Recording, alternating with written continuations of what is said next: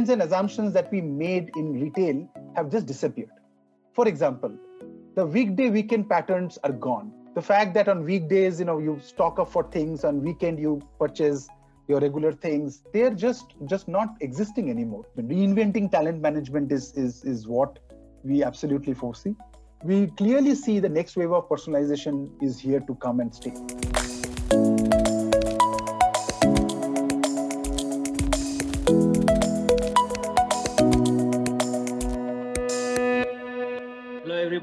Morning, good afternoon, good evening, depending on which part of the world you are in right now. My name is Srinidhi Rao. I am a senior partner and the head of innovation at the Math Company. We have Sayandeb Banerjee, who is our CEO and the co-founder on a very relevant and timely topic, uh, life, business, politics, and the role of AI in a post-COVID world.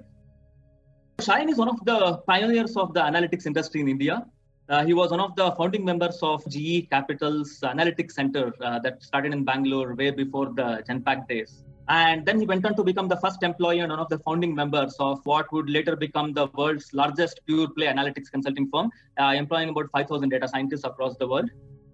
Uh, in 2016, uh, Shine co-founded the Math Company with two other co-founders uh, with an aim to help organizations achieve viable and valuable analytical transformations by building what we call as a contextual AI assets.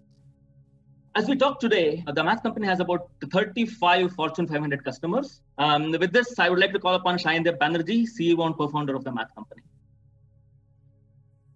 Thank you, Srini. Uh, again, uh, a very warm welcome to all of you.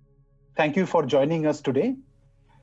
I know we are in the middle of a global crisis of unprecedented nature, but would like to fast forward by a few months, right, with the help of something like a time machine and take a look at what the new normal look will look like you know once this you know we are past this pandemic and we are in a you know in a more more uh, normal world if you will. Wanted to sh- start this series on a positive note amidst all these terrible things that are happening around us at present. But before we uh, you know before we get there go there you know let's let's understand the premise as to as to where we are coming from now, I have a I have a very simple question for all of you, and, and if you can, you know, kind of uh, get some answers, it will be great. Do you think we will come out stronger from this crisis, or or will get weaker? I mean, what what is what is your thought process or point of view? Let's understand this, right? Global crises have typically accelerated the trends that were shaping up before they happened. World War II is a great example. World War II brought women to the workforce it accelerated the democratization of aircraft. Before that, it was a very different world. It catalyzed the birth of modern computers. I'm sure many of you uh, know the story. In 1945, engineers were finishing some sort of an electronic brain for the army. Now, equipped with about 18,000 vacuum tubes instead of the usual electrical switches, it could do about 5,000 computations per second. 4,996 more than the best electric calculator, to be precise. So they called it an electronic numerical integrator and computer. Only the last word stuck, right? So that is that is the story of computers. The concept of fast food, uh, interestingly, you know, kind of originated also during this time. Two brothers who have opened a drive-in restaurant in California were struck by working families, you know, families' desire for cheap meals served fast faster than their car hops would serve them. And their name was McDonald. The, the rest was history. I'm sure we all know. Even the birth of Silicon Valley is attributed to this time frame. So as you can see, you know, global crises have really changed the course of history in, in many different ways. Now, just like how airlines industry had to adapt after the 9-11 catastrophe, banking industry had to go through a lot of changes post the 2008-2009 financial crisis. We believe that the whole manufacturing sector, particularly CPG, is definitely one of the industries that will have to adapt similarly, right, post this crisis, and and will go deeper into it, you know, as, as we move along. So, so that is the premise uh, on which global supply chain will be redefined forever, and this in turn will have long-lasting effect on many other industries while crises have happened in the past and we have got stuff to learn from them, question is what is different now? The difference is that this time around, we have a potent tool which wasn't available to this level of sophistication in the past and no prize for guessing. We are talking about AI. AI, you know, will, and, and I'll use a very simple definition of using information and intelligent machine for better decision making instead of making it very complicated. So AI can not only help us learn from past crises better, steer the current one more effectively, but also help us make the best out of the opportunity presented by the crisis. And we'll talk about this towards the end of it, right? I, we already talked about how history, you know, kind of creates, uh, you know, shapes up trends. So let's look at some of these trends that has been building up. Let's take a look at about five prominent and defining trends that were building up before this crisis all the way till Davos 2020. In many ways, a crisis like this act like a vaccine and help us develop the required antibodies required to fight the roadblocks, slowing down these trends. And therefore, it probably accelerates, right? And that is one way to look at it. We'll not touch upon some of the critical ones, I'm sure, in your mind, like a climate action plan, rising nationalism. We're not going there. What we're going to talk about, the first one being this rise of E, um, not just e commerce, e learning, e banking, e entertainment, literally e everything just as an example, the share of e-commerce has more than doubled as a percentage of total, uh, you know, kind of retail spend over the over the last uh, decade or so. The next one, which which I'm talking about, is digitalization of organizations. So while the rise of e, and and this is almost forcing or making digitalization of organization and you know kind of something inevitable to happen, the retailers to banks to universities, every organization every organization has been trying to be more digital in not only engaging their customers, but their employees as well. Lot of investment in going into enabling work and becoming digital first. So that's that's where we are. The third trend that we have been observing is the employee-centric culture. The advent of the millennials in the workforce and the expectation they bring in in terms of flexibility, engagement, and learning is fueling this trend. Every employer wants to be employer of choice today. Now this is such a different mindset from the 90s you know whoever has worked in those times will know what i'm talking about. Hyper personalization i don't think that needs any introduction. From services we consume google netflix to products we are advertised personalization is seen as not just as good to have but but a must have in, in today's world almost and last but not the least adoption of AI. Now, every single company represented in Davos 2020 or NRF 2020 look at AI as the next big source of value creation, each and every organization. From just getting the data together to doing their first AI project, to the other end of the spectrum where AI is the primary way of doing things, companies are in various stages of maturity. But there isn't a single organization that doesn't want to adopt AI. And we are very lucky to be in that space and tipping that. So these are the few trends that we want to bring up, which has been you know, taking shape over the last few years. Now let us look at what is happening today. What are we observing today? This just not just the trends before the pandemic, but look at you know, what is happening with the consumer and the business during the crisis. This will help us make an educated guess on which of these trends will accelerate or what new will emerge. First, let us look at the consumer side of the story. What we are seeing is a new phase in consumerism. There is more differentiation between need and want. In fact, luxury is being redefined in, in many ways. There is a lot of postponement of major purchase decisions. These things that we are supposed to buy today, which would have been in the normal course of action, but people are postponing some of these decisions and some are being you know, completely forfeited. Consumers now need to perceive real value before they spend. And we'll see even how these changes that we are seeing in this time of crisis, along with the growing trends, will to the post-COVID world. Next one is increased online preference for everything. Both because we can't go out and we don't want to go out, life has moved online and habits are expected to stay beyond current crisis. We all know that habits take 21 days to form, and this has been said by some experts. And I'm sure most of us are at home and, and working from home for more than 21 days now, right? So, so that is that is you know kind of what is happening. This is forcing the sellers, the, the producers or the manufacturers to accelerate their digitalization efforts, invest more into digital experiences, clear the last mile hurdles, etc. And then we'll talk about when we have a look at the business a little more. Primary focus is shifting on health and safety. A decision to purchase a product or services is more and more driven by health and safety concerns of self and family. Think of how will you choose your vacation destination after the crisis. I'm sure there will be newer criteria that will be considered.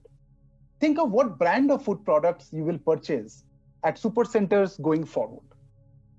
In a latest survey conducted on what people will consider while purchasing a car, interestingly, about 64% responded as safety. And this, this is this ranked way above price, quantity, or comfort, which is very interesting in, in my mind. The last thing that I want to point it out on the consumer side is the home has become the center of life and experience. We all, all know that we are all experiencing it. People have started to care more about home comfort or improvement, and that trend is likely to stay. So, home improvement, health at home products and technologies, home safety, and other products and services will peak in demand. Experts are saying that a part of the wallet spent from luxury apparel is likely to move to home comfort, which will redefine a lot of offerings in the market. Now, having looked at the consumer side of the story, let's switch to the other side of the coin, right? What is happening with the businesses? And the first one that I'm going to point out is a reflection of what we saw on the consumer side the shift in consumer spend patterns. There are a lot of unexpected behaviors and patterns that are emerging. Some of the established patterns that we always talked about trends and assumptions that we made in retail have just disappeared. For example, the weekday weekend patterns are gone. The fact that on weekdays, you know, you stock up for things, on weekend you purchase your regular things, they're they're just just not existing anymore. People are buying whatever they need whenever they get an opportunity. And some of this behavior is likely to continue even in the new normal, is what we believe. Similarly, share of spend on different categories have completely changed. It's not the same as before. Supply side unpredictability. Now you can imagine what is happening on that side. On time in full, I'm sure some of you are familiar with this OTIF as we you know call it, was never a concern in recent past for the retailers, especially with domestic suppliers. But now the base assumptions are changing. You you absolutely have to you know bring that into consideration and worry about it. CPG companies are themselves facing supply side challenges.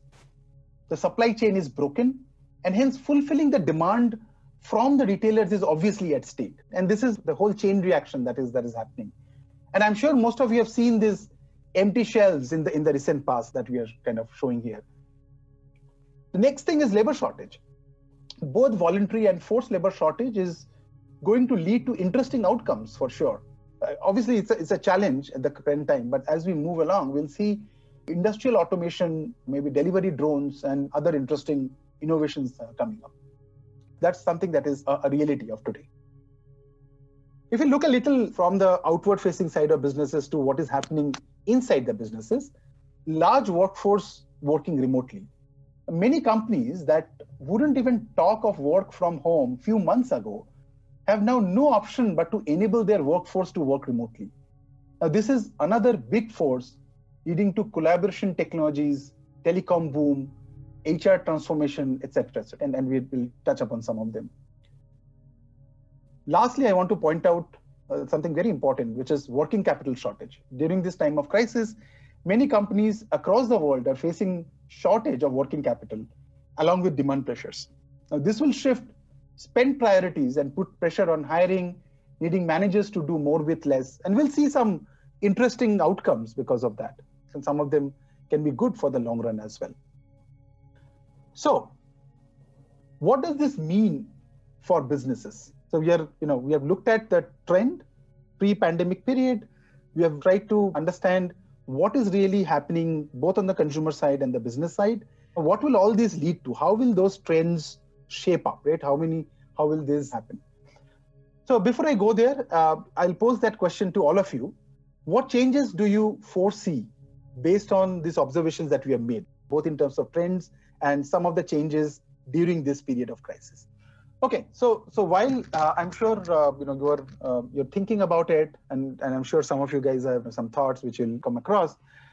I'll put across some things that we are clearly seeing in front of us, and based on our combined experience, research, study, we believe that some of these are going to happen. Now, given the trends that we already saw that we're building over the last few years, the first thing that we see kind of the impact that is happening is the next big wave of digitalization. Banks, insurance companies, and other service providers will be forced to remove any last mile hurdles for digital only setup or a digital only experience. Digital experience will be a key differentiator in the competitive landscape. AR, you know, your virtual reality will see the boom that they haven't so far. Let me tell you an interesting story.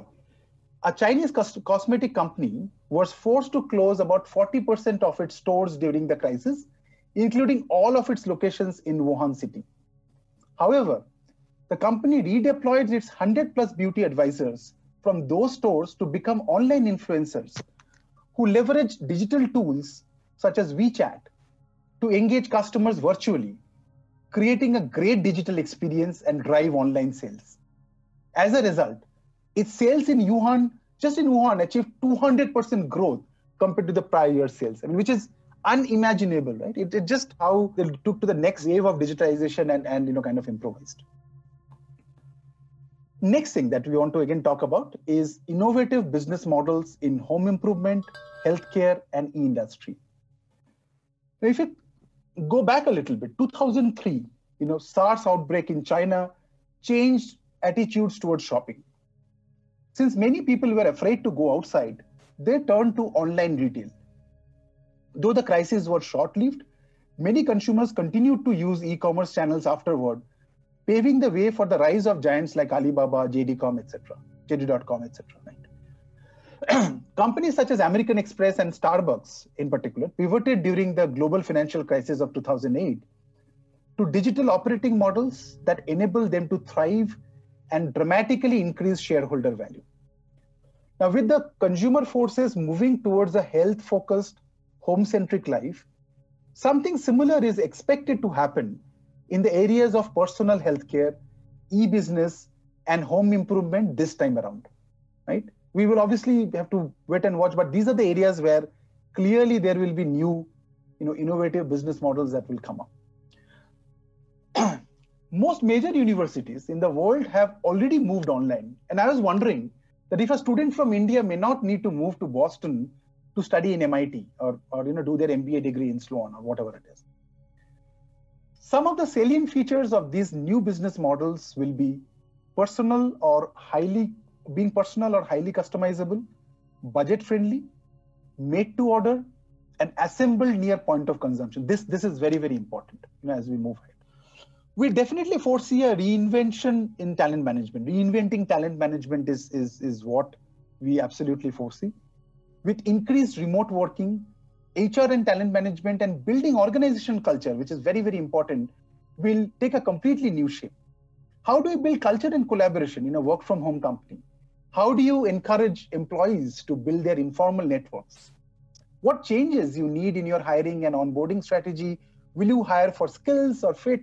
there are you know all these questions will need new answers and and you know i'm sure we will you know innovate and and and you know kind of get to this new normal and find it again i want to you know tell you uh, a very interesting anecdote or a small story cosmo lady the largest underwear and lingerie company in southeast asia china and southeast asia rather initiated a program aimed at increasing its sales through wechat enlisting employees employees here to promote the product through their social circles.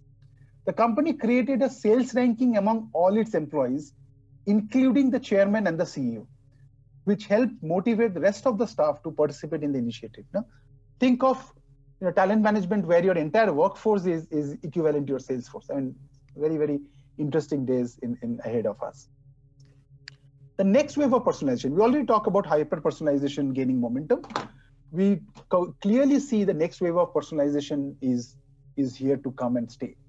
Given the economic condition and unique personal circumstances people might be in, understanding and empathizing with customer and pursuing innovative and personalized marketing is the key. You don't want to market an elaborate kitchen setup for somebody who has a 50 square feet studio, for example. The trend of personalization going you know, much beyond marketing and becoming an integral part of all products and services will accelerate enfold. And, and to our favorite topic of AI and automation as a source of value and risk management. The organizations, as I already mentioned, are in consensus that AI and automation are the next big source of value. But most of it was focused on cost savings, revenue growth, and in some cases, innovation. Now, it will be pursued with increased urgency and vigor, most importantly for risk mitigation across industries. I mean, what happened with banks, for example, in 2008 financial crisis, will happen with many other industries now in terms of risk mitigation, and AI will play a big role there. Now, these were some of the industry-wide trends we were talking about. Let's look at some of the industry specific trends we expect to see, some specific trends in different industries. The first one, and we, we already spoke about it, we can keep talking about it, is, is reinvention of supply chain. The face of supply chain is going to change inside out. The vulnerabilities of highly complex global supply chain were exposed in the current crisis. This has developed over a period of time, of course, with the world becoming, uh, the world is flat and, and whatnot, but it, it has its own downfalls as well pretty much every CEO, every every head of supply chain will now have one question in mind: Should I redesign the supply chain strategy, and what impacts will it have? Right. That is that is going to be very very important. Supply chain decisions will no longer be based on only cost and quality, but reliability and flexibility will gain importance and will become important factors to consider. Nearshoring will be a strategic trend from a supply chain perspective. In fact, Japan has already invested billions of dollars to move supply inshore from China. I'm sure you all have been following news happening around us. Suppliers that provide end-to-end visibility of the orders through IoT and other technologies will have an advantage since they reduce uncertainty. Extreme scenario planning. Scenario planning will take a new expanded role in organizations with companies simulating extreme scenarios that were unthinkable in the past. For example, what if half of the workforce in my factory or distribution center don't show up tomorrow? Right? People will have to simulate those scenarios and, and find, you know, kind of models that will help them sustain. AI simulation models that can run many scenarios at speed will be in demand as a result. And we'll, you know, we'll concentrate or talk more about that in the next section. Agile forecasting. Traditional forecasting models that CPG and retail companies are used to won't be as effective and we already have seen that. The sales tomorrow will look nothing like sales yesterday. And planning horizons are less than lead times. New paradigms in near term forecasting are being tried out and are here to stay. So we need to, you know, kind of uh, definitely watch out for this. B2C e-commerce. CPG companies have wanted to gain access to consumer for a while and people and now people moving online in large numbers and taking shelter of familiar brands for perception of safety present a great opportunity for them to do so. In fact, many of them have an opportunity to scale up their B2C e-commerce, uh, assuming they get their operations right. Hyper personalization and opportunity to gain a long-term relationship customer or a consumer will lead to many innovative models in lines of Dollar Shave Club. In fact, the other day, news caught my attention where I saw in India, ITC, a major CPG company, have tied up with Domino's for the last mile delivery of the CPG products right, directly to the customer. Interesting days to come. Lastly, I want to talk about digital factories and, and the whole new wave of automation. Many factories and distribution centers will digitize and automate as a risk management strategy. So far, GE is predominantly the only company that has invested in digital twins and made it into a working reality. Even that has faced challenges due to lack of investment. With human risk associated with manufacturing, now the concept of digital twins and remote control factories are expected to become a reality. Now, having looked at the trends, both industry-wide and specific trends, we'd like to talk about the role AI will play in terms of you know, shaping up some of these trends, and I would like to invite Srinidhi to, to talk about some of them that we see will, will become very important. Srinidhi. So as a company, we believe that you know AI is going to play a quintessential role in the days to come as the world moves out of post-corona crisis. And some of these trends that we talked about are going to have AI as the primary driver in, in everything that they pursue. So let's look at a few things, right? So we talked about you know reinvention of supply chain, and when we talk about reinvention of supply chain, uh, what we mean is that the risk is going to be at the center of all the supply chain decisions.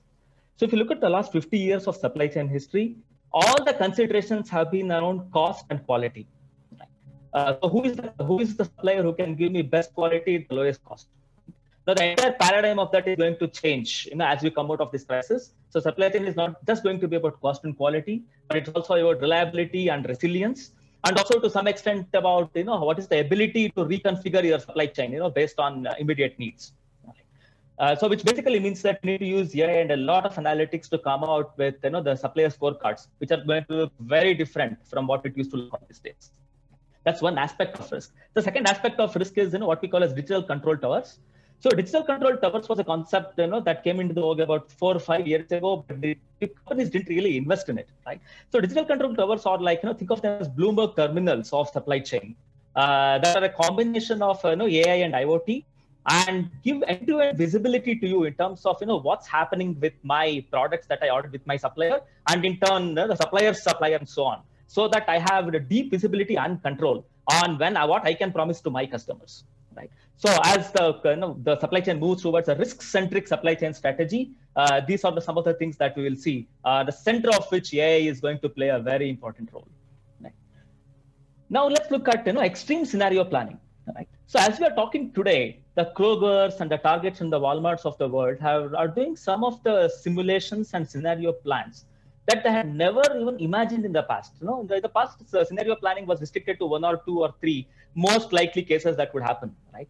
But today, as we are talking about, you know, they're planning some very extreme scenarios like, okay, what if, you know, one fourth of my, or three fourth of my workforce don't show up, right, in my distribution center tomorrow, right, or in my manufacturing setup tomorrow, etc. Right? Now, uh, to, to run a lot of these simulations at scale, at a time that is relevant to take decisions, you need to have very powerful AI models to do these simulations. And another aspect of this is what we call as agile forecasting, or also some people call it as responsive forecasting, right? Which is very different from the traditional forecasting that we do, right? Traditional forecasting, you know, depends on, you know, I look at last one or two or three years of data, and then I forecast for, you know, upcoming one, uh, one year or years or one month or two months. But today, as we are talking, right, a lot of cases, the forecast horizon is much lesser than the lead times of the supplier. So I want to forecast for say tomorrow or day after, right? Or you know, three days from now, which is a, it's a very short time, and the supplier has a five five days of lead time.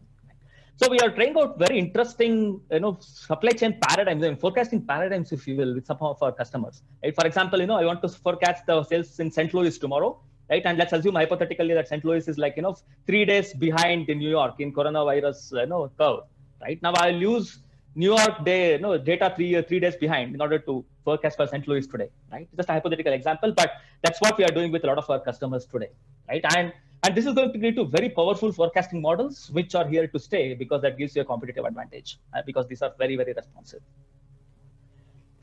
Now let's talk about talent management, which is uh, which is a subject of a lot of our interest. Right? Now, talent management is going to be very different from what we have seen in the past because most of the workforce is you know is currently working from home, and a lot of it is expected to continue working from home for a lot, very large part of the week. Now, in this, as as the supply, as the talent management leaders are figuring out, okay, what will engage company, right? Or what kind of benefits will lead to you know employee satisfaction, right? which might be very different from the benefits that people expect when they go to work all the five days of the week, right? And similarly, what will attract talent, right? And how much of uh, you know weight I should give for uh, skill versus fit, uh, right? And so on and so forth, right? So AI is going to help in a lot of extreme experimentation, you know, in talent management area and come out with, you know, what is good for each company. Right? Now let's talk about, you know, B2C e-commerce, right? So this is like the nirvana point of what we call as hyper personalization uh, trend that we have been seeing. Right? So personalization has, you know, three aspects of it, if you will. Uh, one is that you know, in order to personalize uh, something for somebody, you need to first understand the customer, right? You need to go beyond the average of the customer segment that we have been talking about, and understand each person as a person, right? And uh, figure out all those attributes of that person. That's one side of the story. Other side of the story is, and you should understand your product well, which is not happening with a lot of companies today. Right? For example, if you take the example of you know, Anheuser Busch, right? Having the you know having Budweiser written in the red font in a white background has a very different impact as compared to Budweiser in the white font and red background. Right? And it took a while before people realized this. Right? Now, only once you realize this, that you will you know, the, you know figure out the attributes of your product. Right? In this case, the product is that advertisement right? And then you know tag them accordingly, right? So this is the second aspect of personalization. One was understanding the customer. Second is understanding your product and tagging the attributes appropriately, right? And third part is obviously marrying the two with the right recommendation systems in place, right? And there might be a fourth dimension, which is the time element, because you don't want to, even in a personalized fashion, you don't want to communicate in the wrong time. Right? Now, all of these things coming together and making hyper personalization happen, uh, right? Is you know is all obviously AI is in the in the center of all this and which basically means that AI is going to be at the center of the B2C revolution that we are going to see. And last but not the least, let's talk about you know digital factories, uh, right? If you will. Right? And so digital factories is a concept in in Industry 4.0 that we have been talking for a while, right? So you know, think of uh, you know factory running pretty much on its own by all the you know uh, very very advanced sensors and you monitor it remotely and control remotely, right? So that your people are not at risk of you know getting exposed to high temperatures and so on, right?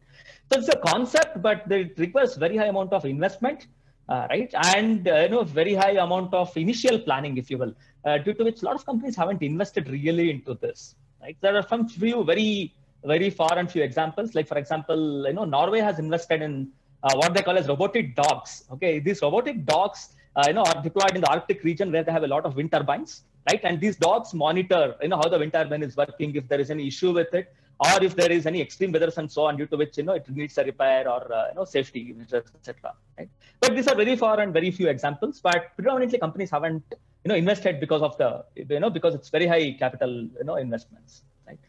But with this advent happening, right? Uh, so digital factories is not a futuristic concept, but it's there you know today because people have to plan for extreme scenarios uh, know, your workforce might not show up in the industry in the, in the your manufacturing setup tomorrow. So how will you manage? So digital factories and hence a lot of mathematics and AI going along with it, working in tandem with a lot of sensors, IoT sensors, is going to be the you know it, it's, it's the in thing. And a part of that, you know, have enable digital factories and have other sensors. The other aspect of that is what we call as digital twins. Right? So as you automate your you know, factory more and more, uh, you know, and then enable it with a lot of sensors and stuff, right? So you can build these digital twins, uh, which are like you know the mathematical equivalent of the, the physical factory. Okay, so there's a lot of high-end math that goes into it, right? And you can pretty much provide the same inputs and expect the same set of outputs, except that you know both input and output are digital due to which you can take a lot of different decisions in terms of your settings in terms of you know how to reduce the shrink in your factory and so on and so forth.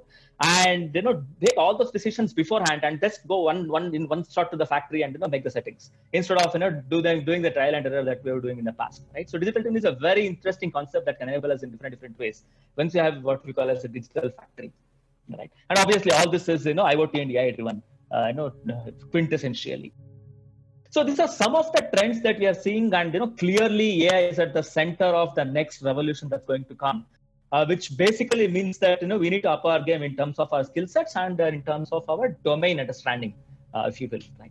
Uh, let me pause at this and you know, hand it back to Shine. Thanks, Srini. Um, I think we are we are also nearing time. Uh, I you know we have kept some time for for questions. I'm sure there are some that are typed in the chat window. So if my co-hosts can pick probably just one or two. I think we'll have time for that uh, only for today. Yeah. Um, there's already one question that we have, Shine. So question is, uh, would you have some concrete examples on how different players already leverage AI-driven simulation and optimization? And also maybe about uh, agile forecasting. Great question. Absolutely. Yeah. Sorry, Srini, you want to talk about that, you know, in terms of yes. What? The top three retailers that you can think of in North America today are doing, you know, what we call as agile forecasting. They call it responsive forecasting but we are referring to the same thing you know essentially. So we are working with customers to do those with retailers as we are talking today and it's happening as we're talking. I'd like to uh, uh, once again uh, thank all of you but before i end i would like to end with this. The picture looks familiar to many of you um, so away from all our ai and covid let's talk about lord of the rings uh, i'm sure many of you have seen the movie Some of you have read the book. So in that book, uh, at one place, Frodo says, "I wish it did not have happened in my time." So Gandalf to that replies that so do I, and so do all who live to see such times. But that is not for them to decide. All we have to decide is what to do with the time that is given to us. Thank you, everyone. Thanks again for joining, and hope to see you guys very soon. Thank you.